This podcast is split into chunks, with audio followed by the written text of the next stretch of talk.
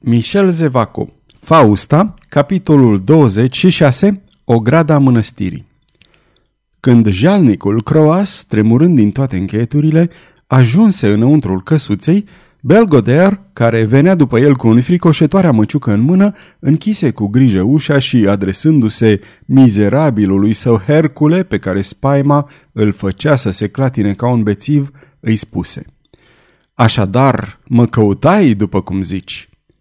Croas, devenit zbanghiu sub amenințarea bătei, se bâlbâia pierdut neștiut cum să o întoarcă. Pe coarnele diavolului, răgni Belgoder, puțin răbdător din fire, nu cumva te-ai schimbat într-o oaie behăitoare? Behăi și nu răspunzi. Trebuie să-ți dezleg limba? Dacă vă spun adevărul, o să mă bateți? întrebă Croas cu sufletul la gură. Depinde de ceea ce ai să-mi spui. Haide! Croas înțelese că trebuia să se mulțumească numai cu aceste asigurări, oricât de puțin încurajatoare ar fi fost ele, și că nu va obține nimic mai mult de la acest stăpân pe care îl ura din tot sufletul.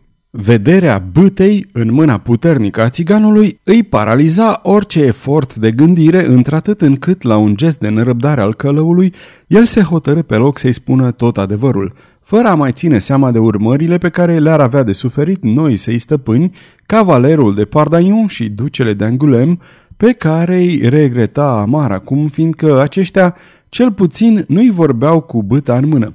Își început deci povestirea cu un glas nesigur. Iată, stăpâne, dispariția voastră bruscă ne-a pus, uh, pe Piquic și pe mine, într-o cumplită încurcătură. Stăpânul hanului speranței, gonindu-ne de acolo, noi n-am mai știut ce să facem.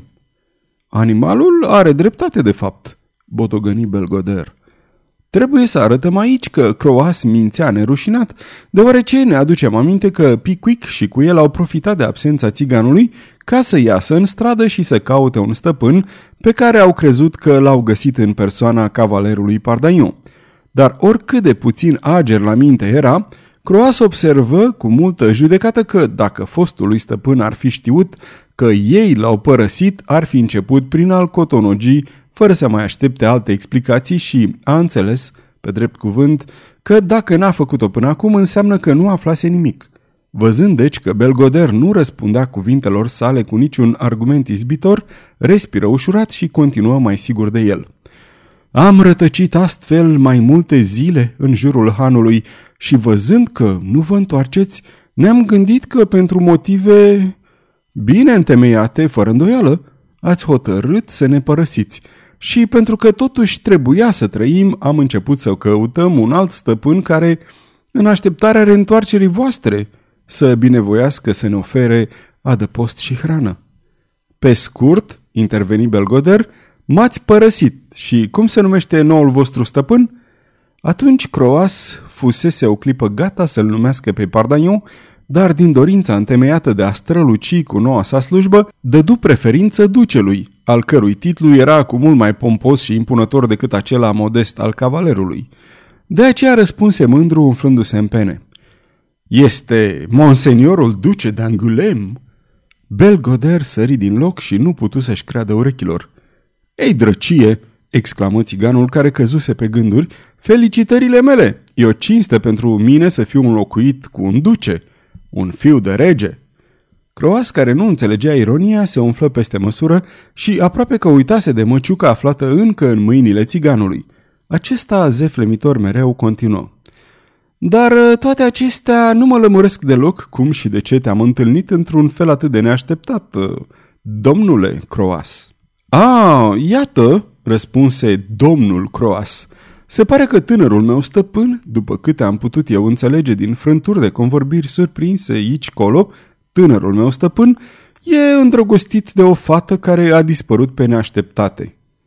Cum e posibil?" rosti Belgoder strângând enervat băta. Și se pare că în această mănăstire se află o țigancă." Belgoder tresări. O țigancă care prezice viitorul în mod miraculos.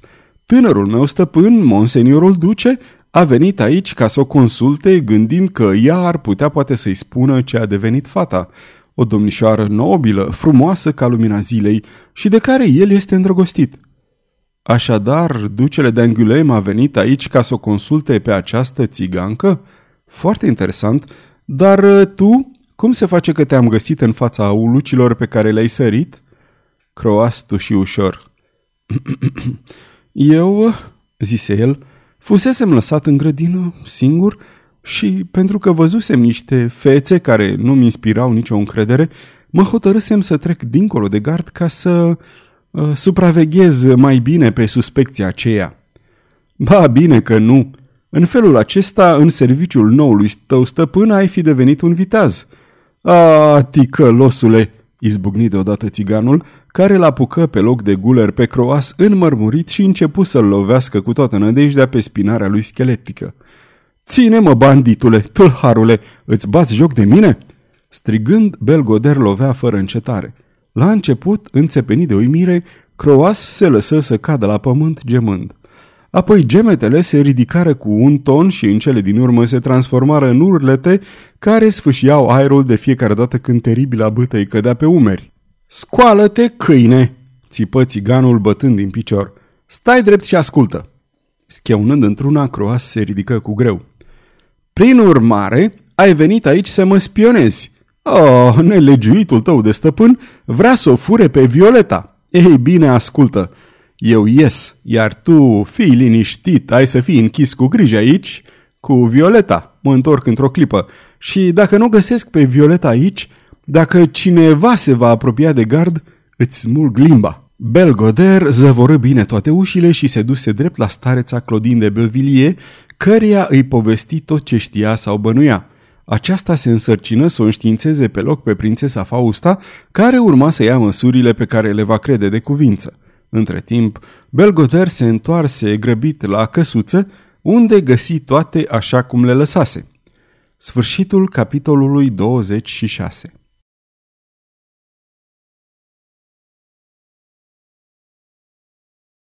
Aceasta este o înregistrare Cărțiaudio.eu. Această înregistrare este citită cu respectarea legislației în vigoare pentru www.cărțiaudio.eu. Copierea, repostarea, multiplicarea, vânzarea, închirierea sau difuzarea publică a acestei înregistrări, fără acordul scris al www.cărțiaudio.eu, constituie infracțiune și se pedepsește conform legislației în vigoare. Pentru noutăți, vă invităm să vizitați site-ul www.cărțiaudio.eu și să ne susțineți cu un like, subscribe și follow pe canalul de YouTube Cărți Audio. De asemenea, puteți să îi susțineți printr-o donație pe naratorii voluntari ai acestui canal. Vă mulțumim și vă dorim audiție plăcută în continuare.